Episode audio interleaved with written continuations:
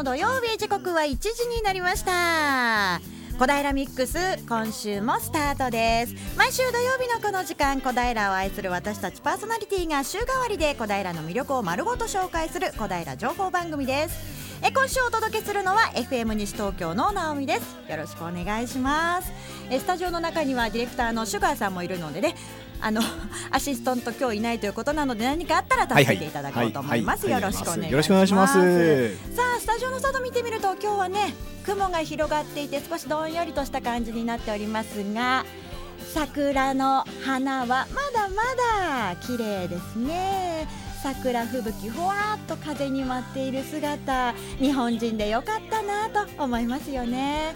え小平市内でもたくさんの桜の名所がありますいろいろな情報ツイッターやフェイスブックでもね綺麗な桜の写真など出ております。え今日ね最後の方にそんな話題もお届けできたらいいなと思っております。え今日もゲストを迎えてのトークや小平レポートなど盛りだくさんの内容でお届けしていきます。今日のゲストは甲府ボールクラブ東京のお二人をお迎えして甲府ボールって何ぞや？というところからお話を伺っていこうと思います。えそして小平レポートはエグーマルシェに伺ってまいりました。お楽しみに。ラジオを聴きのあなたもぜひ番組に参加してください。あなたのメッセージやリクエストをファックスかメールでお待ちしております。ファックス番号は042-451-2888 042-451-2888メールアドレスは笑顔842アットマークウエストハイフン東京 .co.jp egao842 アットマーク west ハイフン tokyo.co.jp 笑顔842は笑顔発信中と覚えてください。FM 西東京のホームページからもメールをお送りいただけます。えそしてツイッターの方は FM 西東京のハッシュタグ 842FM 842FM これをつけてぜひつぶやいてください。小平ミックスのフェイスブックにもイベントやお得な情報などを載せていきますのでぜひ見てみてくださいね。さあそしてラジオの音が聞き取りにくいと思われているあなた。FM 西東京はパソコンやスマートフォンでも聞くことができるのをご存知でしょうか。FM 西東京ホームページを開くと自動的に音声が流れます。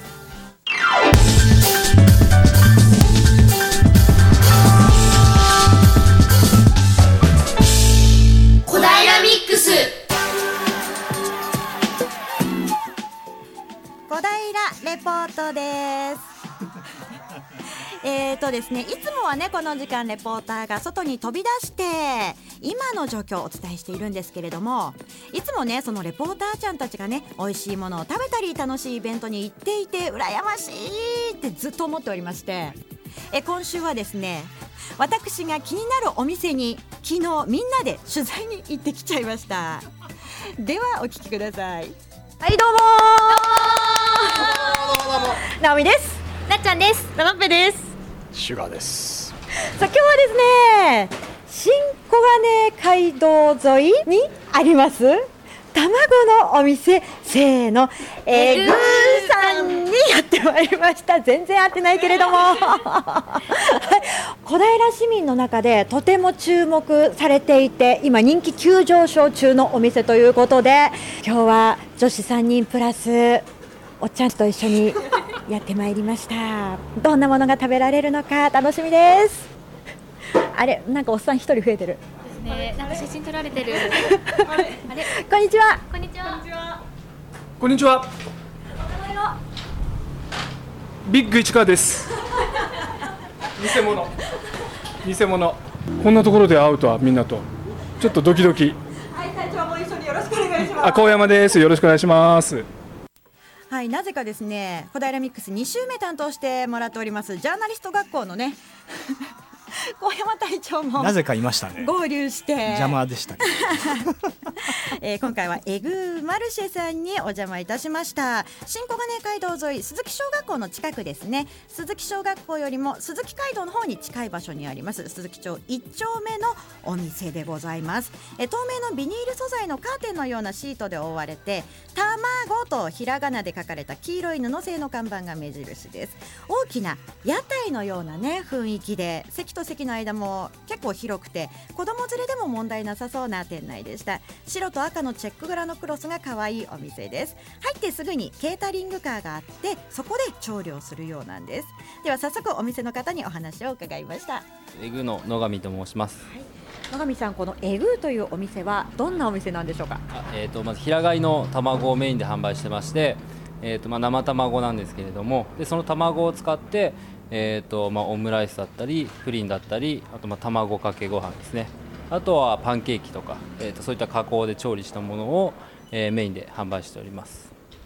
卵にかなりのこだわりがあるということなんですね。はいそうです。卵は平飼いって、まあ、放し飼いですね。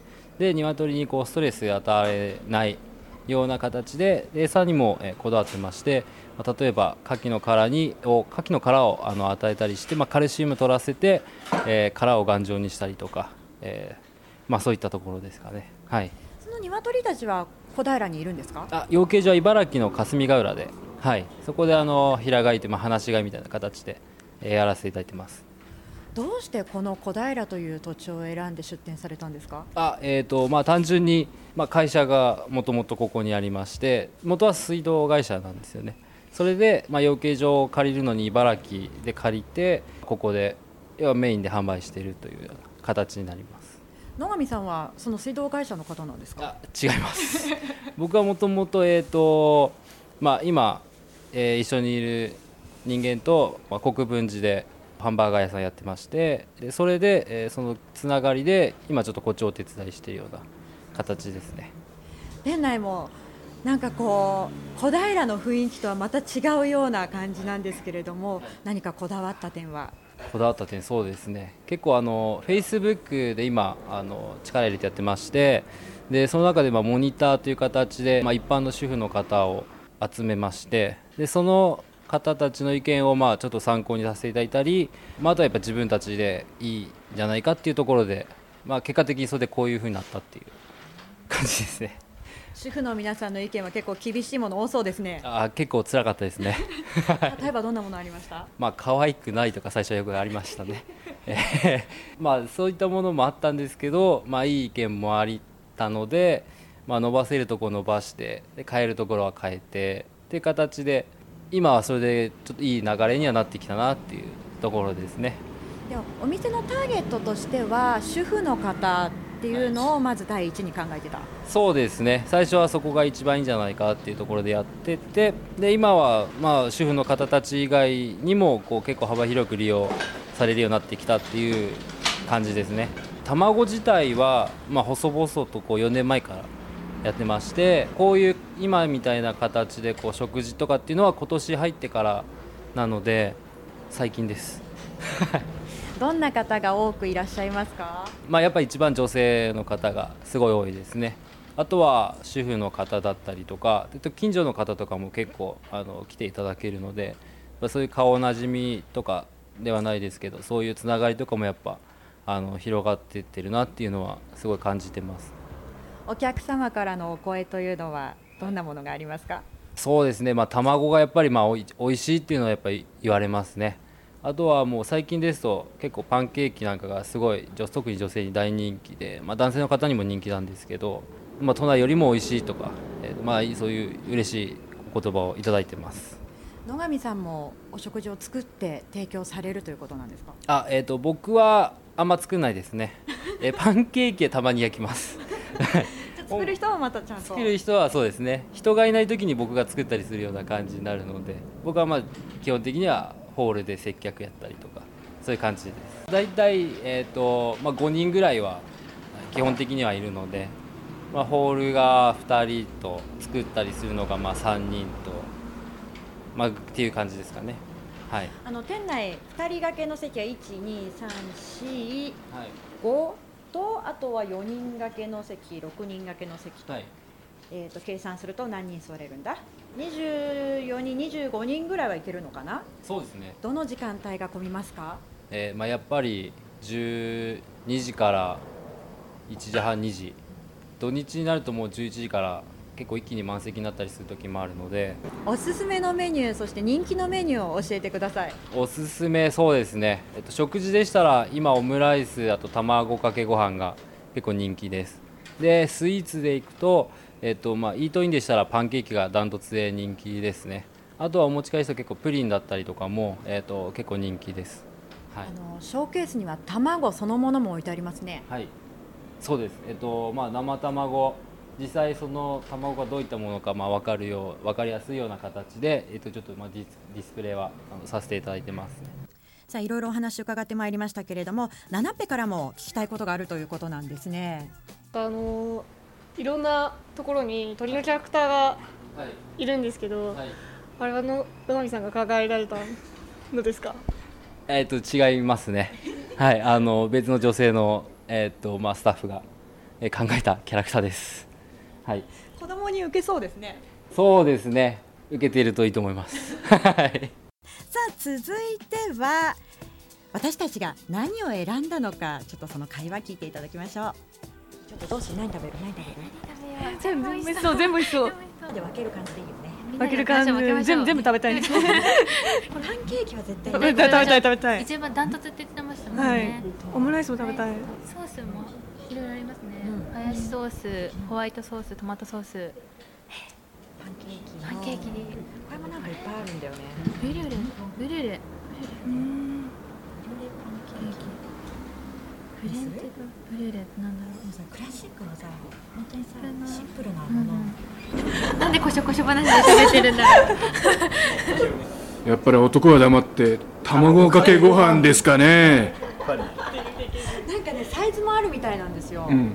LMS L はね土鍋での提供になりまあます、ガーシュは言いますよまあ行かないとね。私たちは。男らしくね。パンケーキなんてそんな女らしいものを食べてらんないです。よ男だったら。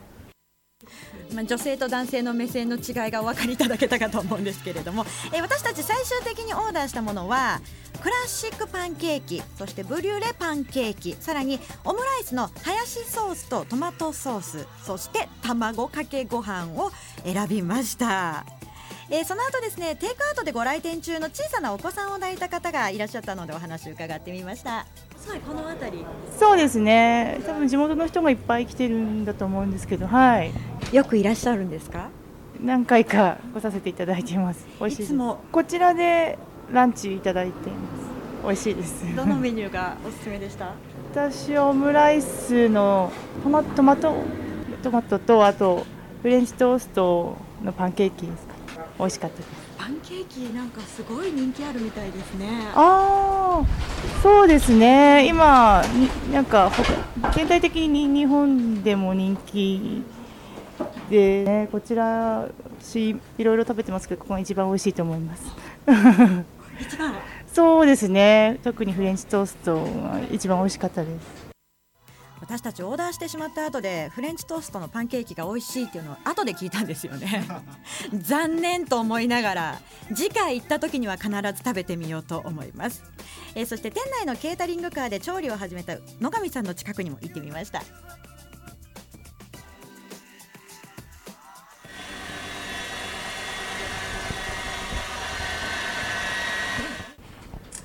もちっとしてふわっとしてるメレンゲそうです。どのお料理に使うんですか？これパンケーキですね。パンケーキだそうですよ平飼いの卵なんで、あの白身もすごい強いんですよ。その立ち上がりもすごいんで、もうすごいふわっとしたパンケーキになります。型に入れて丸い型なんですけど4センチぐらい高さありますかね？3センチぐらいかそうですね。でこれでちょっとじっくり焼くので、出すまで時間かかるんですけど、食べた時の食感は最高です。さあどんな美味しさに巡り合えるのでしょうかこの続きは後半のレポートコーナーでお届けしていきます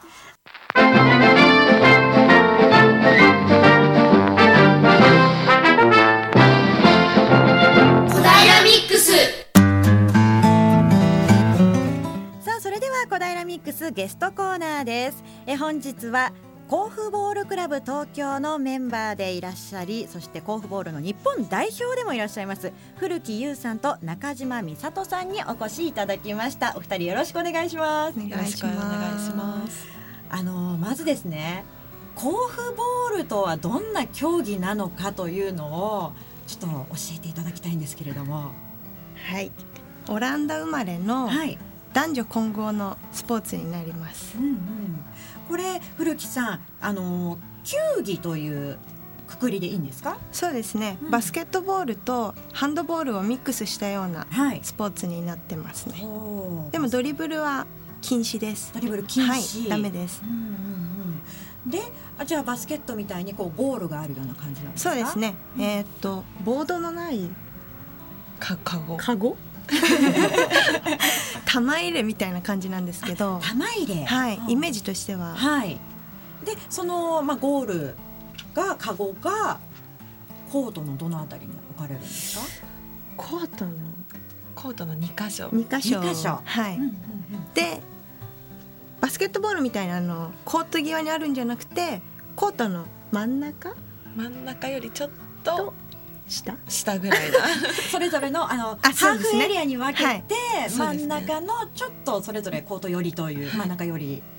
あす真ん中より？真ん中じゃないか。それぞれ端に寄ってくあまあ、バスケでいうとバスケのフリースローラインぐらいにあるかな。ぐらいな、くらいです。なるほど。で 二つその球を入れるところがあって、はい。であの先ほどちょっとお話伺ったらコートをまあバスケットボールぐらいのコートを半分に分けてでそれぞれで攻める人たち攻撃ですか一緒か。攻める人と守る人で分かれてやるっていう。そうですね。アタックゾーンとはい。ディフェンスゾーンがあって、はい。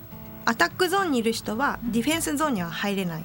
入れない。入れないんです、でディフェンスゾーンにいる人もアタックゾーンには入れなくて、はい。で両方のチームで2点2点入ったらアタックゾーンとディフェンスゾーンの人がチェンジして、はい。さっきアタックしてた人はディフェンスになって、ディフェンスをしてた人はアタックになります。で相手チームのあ自分がもしアタックに今やってるようだったら、は相手チームのディフェンスの人たちと戦うあそうですね。っていうことですね。はいそうなります、うんこれは何人でやる競技なんですか？8対8なんですけど8対8はい。で男女比率も4対4ででそれで、まあ、男女が22の4人ずつでそのアタッカーとディフェンスサイドで分かれて戦います。うん。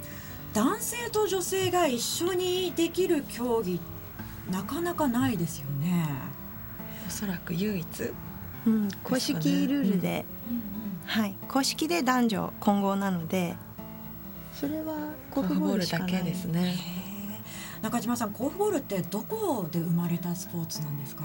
オランダ生まれです。はあじゃあヨーロッパの方では結構盛んだったそるんでか？うですすね。オランダではプロリーグもあってかなり盛んに行われてます。へえあの聞いた感じアタックディフェンスっていう言葉もあったようにちょっと激しいのかなっていうイメージも今持ったんですけれども どうですか？基本的に接触は禁止なプレーなんですけど、でもややっぱりあのドリブルがない分全力疾走でオフェンスもこう動けるのでなので割と激しいスポーツになっていますね。ドリブルがないというのもずっとパスをしながら、そのゴールを目指していくっていう感じなのかしら。そうですね。パスのみで。パスのみで、はい。へえ。これやられている方の年齢層っていうのはどのくらいの方たちなんですかね？一番若かった人で16歳。高校生ぐらいですかね。で一番上が60歳くらいの方も、じゃあ皆さん一緒にできるスポーツでもある、うん。はい。うん、なんか打ち合わせよりもおとなしくなりましたね。ちょっとね緊張してるので。あの本当に日本ではまだまだ知られていないスポーツなんですけれども今日2人がこの小平ミックスこの番組にゲストでご登場いただいたということは小平でやっているスポーツということなんですか、はい。小平のどのあたりで練習すか？どのあたり？あうん。さっきの卵屋さん？あ玉川さんの近くです。近くです。そうなんですね。まあ市内の体育館で練習をするということ。へえ。お二人はあの甲府ボールクラブ東京というところにメンバーとして所属していらっしゃるんですよね。この甲府ボールクラブ東京の方たちは今はどのくらいの人数の方たち集まってるんですか？まあ年度末だからねいろいろ入れ替わりもあるかと思うんですけど。コアメンバーは10人10人前後。10 人前後で練習時間っていうのはどのくらいなんですか？土曜日がうん。2時間で、日曜日が4 4時間ちょっ4時と間半？4時4時間くらい。結構がっつりやってます。がっつりですね、あのー男女一緒に練習をするということなんですよね。そうです。これなんか恋愛とかも生まれそうな気になりますねそれね。ねあるっちゃありますね。なくはない。なくはない。なくはない。えー、でも一緒にこう試合で遠征とかも行かれたりするんですか？そうですね。海外遠征があるので、はい1週間行ってたりとかあとは日本選手権で名古屋に行ったり、で今年は長崎開催なので、はい。また泊まりであります。日本の中でどのくらいチーム数っていうのはあるんですか？東京と千葉と名古屋と長崎と岡山の5チームです。チーム。へえ。一番最初にできたのは東京になるんですか？あ東京の前に本当は秋田にチームがあって、はい。そこから東京に来て、でしばらく東京が10年くらい東京だけででその後に去年？一昨年？名古屋。そうです。名古屋1年ぐらいですね。名古屋ができて、はい。長崎ができて、はい。岡山ができて最近千葉が動き出したところです。ここ数年でだいぶぐわっと広がってきた感じですかね、甲府ボールクラブ東京はいつ設立されたんですか？2004年なので11年目になります。あの以前ねあの前の代表の方に取材をさせていただいたことがあるんですけれども飛佐さんっていう方、はい。ね男性の方だったんですけれどもこの方は今は代表は？今は日本甲府ボール協会の方で活躍されてるので、はい東京チーム所属ではないんですけど今も甲府ボールに関わっていらっしゃいます。へえなんか日本代表とかこう協会とか言われると すごそう。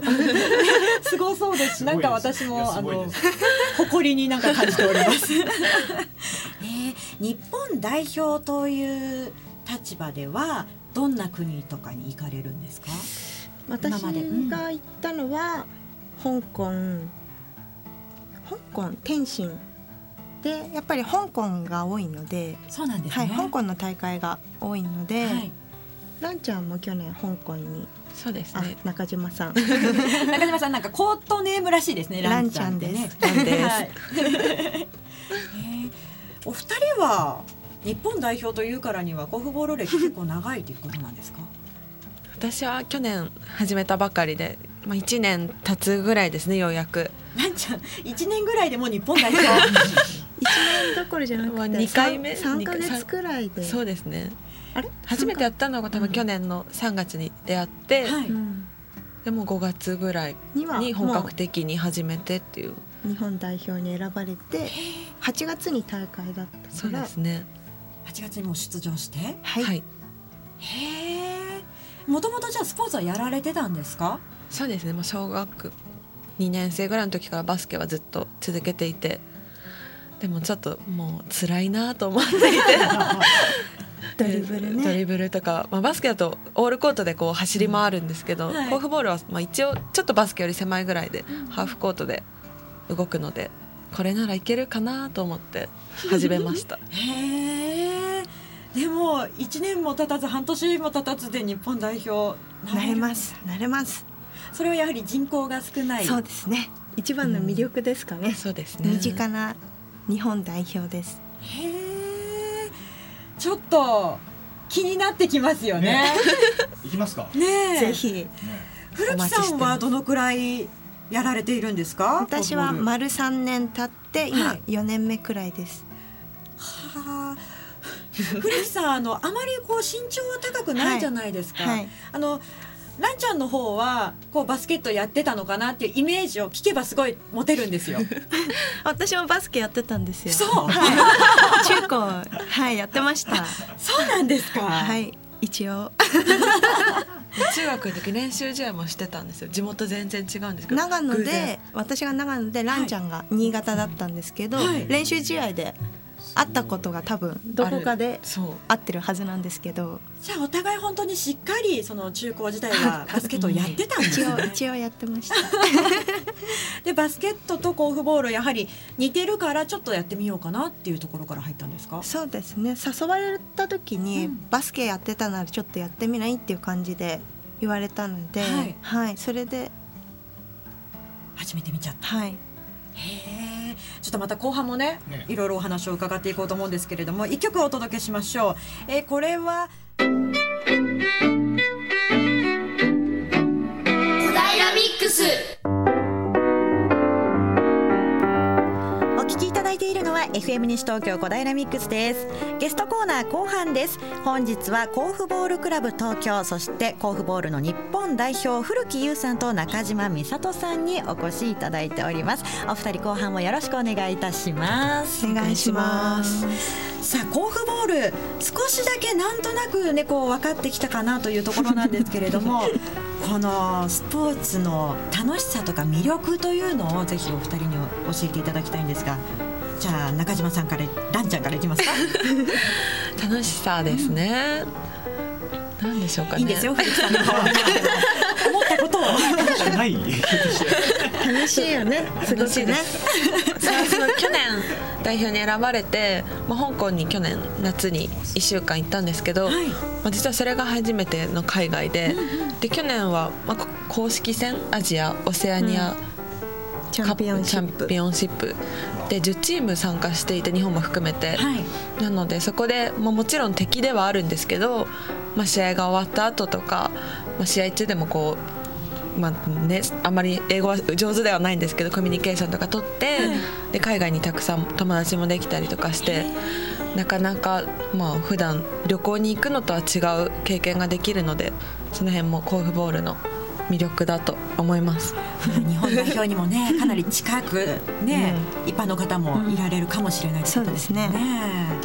古木さんはどうですか？あ私もランちゃんと一緒で、3年前に初めて日本代表あ日本代表の前に台湾に練習に行ったんですけど、その時は初めて海外に私も 行って。甲府ボールのためにパスポートを取って、はい、それで初めて行きました。でそれまで全然海外も興味なかったんですけどその後も何回も香港行ったり天津行ったりで最近も翔さんと2人で翔さん旦那様でございますね。旦那様です。2人で台湾に練習に行ってきました、へえあの二人で練習ということは旦那様ももちろん甲府ボールやってらっしゃる。はいそうですね。で現在甲府ボールクラブ東京の翔さんが代表に。代表をやっててあとは監督も日本代表の監督もやっています。やってます。そうなんですか。はい今日なんで翔さんはいらっしゃるんですか？今日はあのギバーレ長崎長崎チームの方の練習に参加しに行ってます。えーまあ、日本代表の監督でもあるということは、そうですね。い。ろいろと選手を見極めてくる。はい、あとはもう今東京チームが練習が休みなんですけれど、もう甲府ボールがやりたくて 仕方ないみたいで。毎週やりたいやりたいって。今日もそれで我慢できずに長崎まで甲府ボールをしに行ってます。へえその旦那さんがハマっている魅力ってどのあたりだと思います？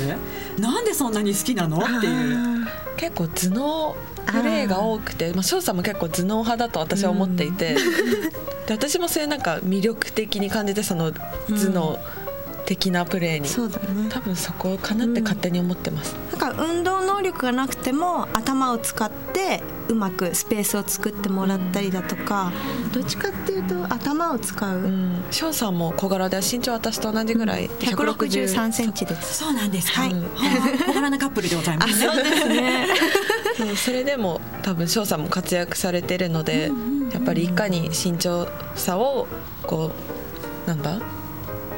頭？マイナスにせず、うん。頭を使っていかにねやるかっていう。攻めていくかっていうね、へえあのおそらくね小学校中学校時代で男性も女性もバスケットがやりたいとか例えばバレーボールがやりたい、でもやってみて身長が足りなくって、やっぱりレギュラーになれなかったっていう方って多いと思うんですよ。それもしかしたら甲府ボールに出会っていたら、そうですね。全然翔さんもミニバスからバスケをやってて、小中バスケやってたんですけど高校で甲府ボールに出会って、そこから 10, な 10, 10年くらい 今もうずっとハマってて毎週日曜日はずっと甲府だって言ってたので。10年間ずっと甲府本当にすごい。休んでないくらいなので。本当に取りつかれてるように。確かにちょっと呪い、ねもうちょっとの呪われてるよね。ボールに取りつかれてる旦那様なんですね本当にそうね。夫婦夫婦ともに。あそうですね。共 に夫婦ともに取りつかれてますね。出会いももちろんじゃあ甲府ボールだったっていうことですか？そうですね。甲府ボールで出会って、はい。結婚してしまいました。でも先ほどもねあの男女一緒にやれるスポーツだっていうことなのでそういう出会いの場にもなっているんじゃないですか？そうですね。そうですね。もちろん人数がやっぱりいるのでしかも男女で。で東京だけじゃなくて長崎行ったり名古屋行ったり、どんどんもう友達の友達でどんどん増えてって、もう下手すると国際結婚もできるよね。頑張ればね。そうですね。海外の。国際結婚行っちゃう目指します。へえ。あのやりたいと思った方どうすればいいですか？えっと甲府ボールクラブ東京で検索していただければ、はいブログとあとはフェイスブックもあるので、はい。はい。そこからいろいろと情報が載ってるのでメールでもいいですしブログにコメント残していただいても大丈夫なので、はい。そこからぜひ連絡をしてください。はいしてます。ました。あの月に何回かは初心者向けというか体験会のようなこともやってるそうですね。はい。じゃあ、うん、あはい えっと第2第4週の12時から14時の間で土曜日ね。土曜日。の。こう甲府ボール開放日といって、まあ、初心者向けに、まあ、シューティングしたり、まあ、人数集まれば軽くゲームもしたりっていう日を設けてまあ4月も来週の11日にはい。市内の体育館で行いますのでこれを聞いて興味が湧いた方はぜひぜひ。お待ちしています。これ全くあの甲府ボール知らなくても行ってみるっていうので大丈夫ですか？全然ね、うん、問題ないです。何も知らなくても教えますので。みんなぜひみんな優しく教えます。古木さんがだんだん力強くなってきて 熱くなっちゃうんですよそれが。ね。さあそして今月には小平市内で大会も行われるそうですね、はどんなチームが集まるんですか？えーっと東京長崎名古屋岡山からチームが集まって、はい甲府ボール4という大会をやります。これはもう日本の各チームが集まる大会ということですよね。そうですのハーフゲームで、オールコートじゃなくてハーフコートでまあ4人で4対4でやる大会になります。あのーごめんなさい。これ競技時間ってどのくらいのものなんでしたっけ？公式戦が30分ハーフです。はいで普段は？普段も大体30分でやるんいですか？やそんなやったら ちょっと体力が持たないので。練習の時は？7分。7分とかハーフコートで。しかできないので私たちは。はい。なんで7分でずっと何本も。何本も繰り返しやります。ちょっと感覚としてはあのサッカーはなかなかね45分できないけれども、小学生の子たちが30分ハーフでやったりとか、はい。っていう感じでその場所だったり限られてる時間だったりでその試合時間も調整したりとか。そうですね。はい。20分とかが結構多いですね。公式戦でも。ランちゃんも30分やったらバテバテになっちゃう多分もう干からびます、ね。干からびてるランちゃんを見てみたいね。さあそして甲府ボールの日本代表今年6月にまた海外遠征行われるそうですね。はい。どちらに行かれるんですか？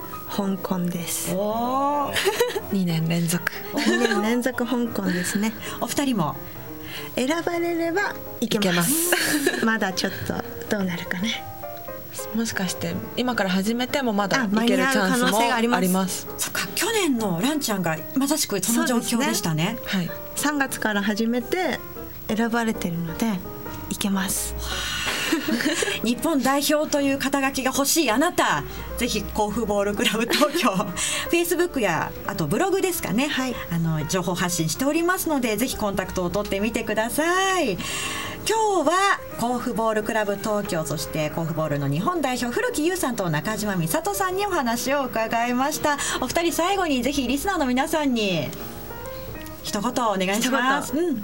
えー甲府ボールクラブ東京も甲府ボール日本代表もメンバーは大募集中ですのでぜひぜひお越しください。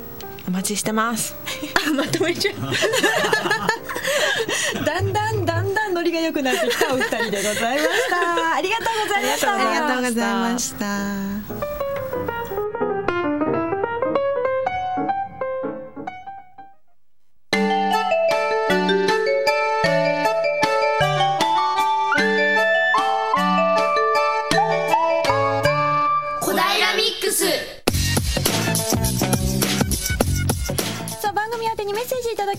ご紹介しましょう。辰之助さんありがとうございます。こんにちは。こんにちは。スタジオは綺麗な女性ばかりいらっしゃってシュガーさんが羨ましいです。えールというスポーツ初めて聞きました。オランダが発祥地なんですね。山梨の甲府ではないんですね。てんてんっていうちょっと残念そうなメッセージもいただきました。よく言われます。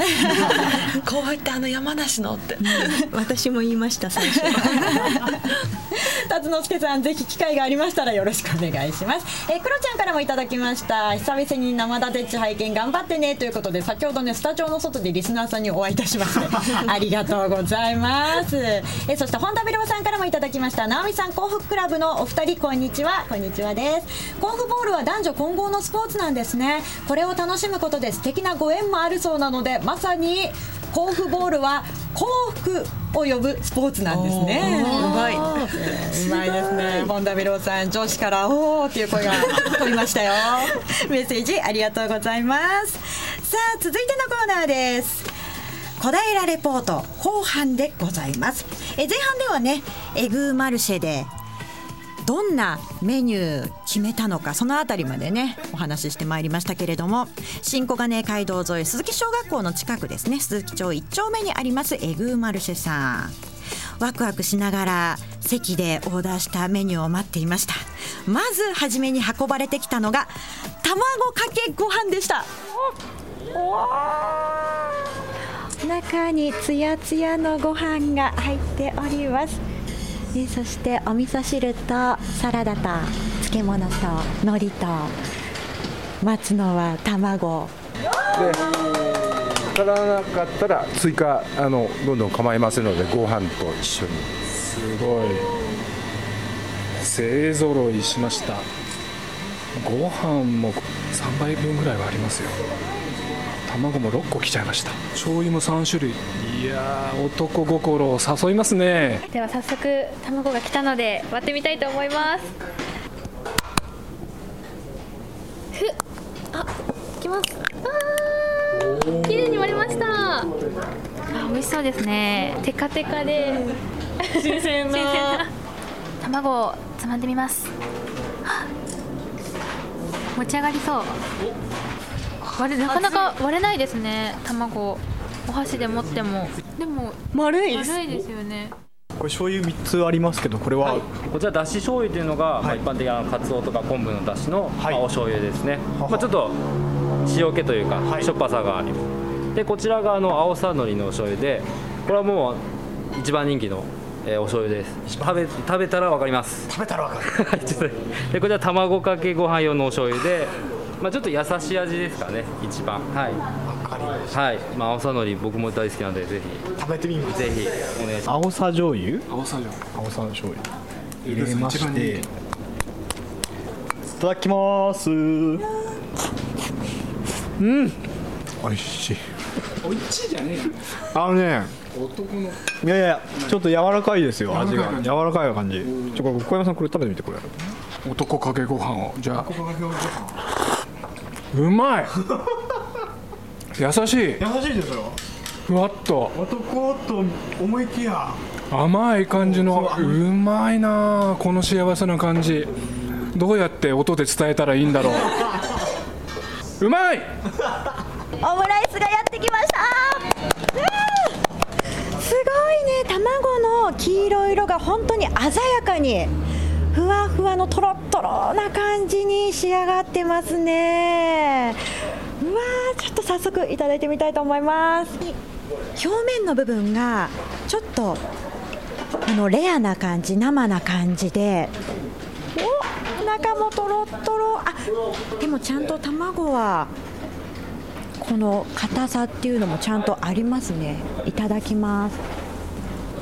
これねみんなにね教えたくない感じ。独り占めしたい感じ。おいし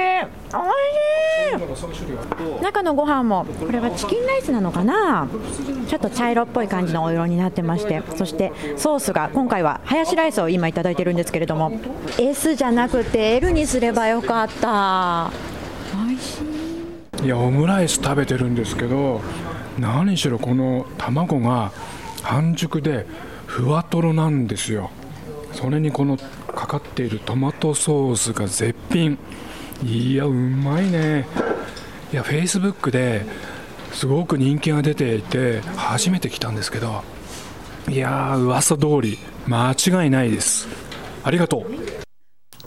卵かけご飯もオムライスも、まあ、サイズ選べるんですね。でオムライス SML とサイズがありましてえ女性や子供は S でちょうどいいかもっていうふうにねお店の野上さんがおっしゃってたのでそれを信じて私たち S2 つ頼んだんですね。だけどねもっと食べられたね大きいのでもね。本当に美味しくて飽きない味でした。で卵かけご飯に青さ醤油使ってみたんですけれどもほんのりね海の香りというかこう磯の香りというか卵かけご飯によくマッチしているのでぜひ一度使ってみてください。えそして前半の中でねあのこのエグマルシェさん大元というかねもともと水道会社なんていうお話ありましたけれどもお冷やとかお水にもこだわっているそうなんですよ。続いてパンケーキと一緒にお水も追加を出してくださいました。こだわりでうちのそこに深層水井戸を掘ってるんですけど、それのお水を利用してますんであの普通の水道水とは違う水です水もこだわ試食してください。ありがとうございます。ありがとうございますブリュレパンケーキですね。もう好きなサイズにカットしていただいてえ思いっきり食べてください。これ高さ何センチぐらい？クリームがあるので78全然ありますよね。結構高いですよね。じゃあ早速いただきたいと思います。私は普通のクラシックなパンケーキでななちゃんはブリュレ。ブリュレパンケーキを。じゃあ私がまずクラシックなパンケーキを食べます。結構地が熱いですね。1枚が。いただきます、うん、美味しいです。もうなんかふわふわ？とにかくふわふわで中が結構しっとりしてますね。メープルシロップも美味しいですね。やっぱクラシックなお家で食べるパンケーキとはまた違った食感なんですね。ブリュレイパンケーキをいただこうと思います。なんか表面がなんかサクッとして中がからこれクリームですか？ねがもう出てきますね。ね生地が結構しっかりしてて。あうん。うん。おいしい。もう生地はふわふわしてるんですけどそのふわふわにクリームが混ざってもうとろとろしていてもう口の中でとろけていきました。もう食べて今すごい笑顔になってます。本当に美味しいです。はいななちゃんとねななっぺの笑顔が伝わっているといいなと思うんですけれどもね。本当にねパンケーキも最高でございました。都内のおしゃれなお、ま、町のまあ、パンケーキ専門店って言われるものが増えてきたじゃないですか。そこと比べても美味しいと思います。プラスあの大きさあの美味しさだったら値段倍以上取ってもいいかなって思うぐらいすごくお手頃価格でございました。だって女性3人と男性2人で、まあ、合計5つのねオーダーをしたんですけれどもその合計5人がお腹いっぱい食べて3000円ぐらいっていうねびっくりするお値段でございました。え先ほどゲストにご登場いただいた古木さんと中島さんもね いろいろな感想を述べながら聞いてくださっていましたけれどもどうでしょう？練習場も結構近いんですもんね。ご近所なので、来週ね行きたいですね。行きます。今も行きたいです。もうお腹が鳴ってます。ぜひぜひ行ってみてください、えそしてお水もね先ほどおっしゃってましたけれども深層水井戸水ということで色も味も匂いも透明なお水。全く癖がなくて体の中がきれいになりそうなそんなに美味しいお水でございました。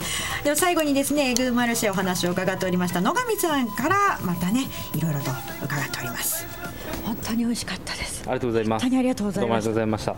え最後にですねこちらの定休日、営業時間など教えてください、はい、えー、と営業時間が、えー、と9時から9時までやってます。でお食事が、えー、と11時から8時ですね。8時ラストオーダーになりますね。ランチタイムが11時から3時までやってますのでランチタイムが、えー、と基本的に全部サラダセットという形になります。定休日が毎週火曜日定休日になりますので、えー間違いないようによろしくお願いいたします。車でもう来られますか、あ来られます、ちょっと駐車場が、えー、とお店のちょっと裏手になりまして、ちょっと分かりづらいので、もしあの分からない方はあの1回、お店の前にお車を止めていただければあの説明させていただきますので、テイクアウトもできるんでしょうか？あテイクアウトできます、オムライス、カレーとできます、お飲み物もできますね、4月限定のイベントとして、えっと卵かけご飯食べ放題、650円でやっております、まあ、ご飯と卵と、あと目玉焼きも食べ放題ですね。でまあ、一応セットで最初に味噌汁とか漬物とかちょっとついてますのでぜひいっぱいお腹いっぱいになってください。いや本当にね食べ放題お腹いっぱいになりましたね。満腹だったね本田ベロさんからメッセージいただきました。卵料理どれも美味しそうですね。お昼は片焼きそばを食べたんですがもうお腹が空いてきました。というメッセージ。私も今お腹空いてます。もう一回行きたいもんね。本当に美味しい。そして人気急上昇中なのが分かるお店でございました。エグーという名前なんですけれども E に G が3つつきます。エッグだと G が2つですけど G が3つですこれね E から始まる3つの G という意味があるそうなんですけれども E っていうのは E とのいい食ですね。幸せの基本は食べることからということで。そして3つの G は Good Price。いいものを買いやすい値段で安かろうよかろうが合言葉だそうです。そしてもう一つの G は Good Choice。確かな目を持って商品を提供したいという思い。さらに Good Smile。お客様の笑顔のために。えこんな意味が込められているそうです。平飼いの幸せ卵。あなたもぜひご賞味ください。今日のレポートはエグーマルシェからお届けいたしました。ごちそうさまでした。